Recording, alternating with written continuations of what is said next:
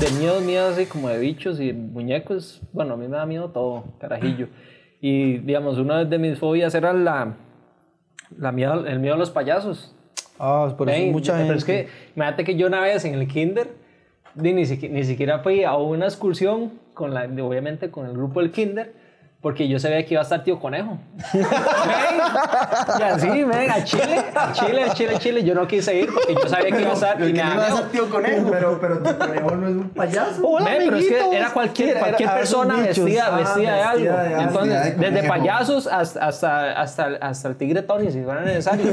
¿Entiendes? Ah, no comía su carita. Eso, y después ya entrando al tema de los muñecos, sí, de, yo antes tenía muñequillos ahí en los estantes y a mí me daba miedo estar solo en el cuarto con los muñecos porque yo sentía que en cualquier momento me veían.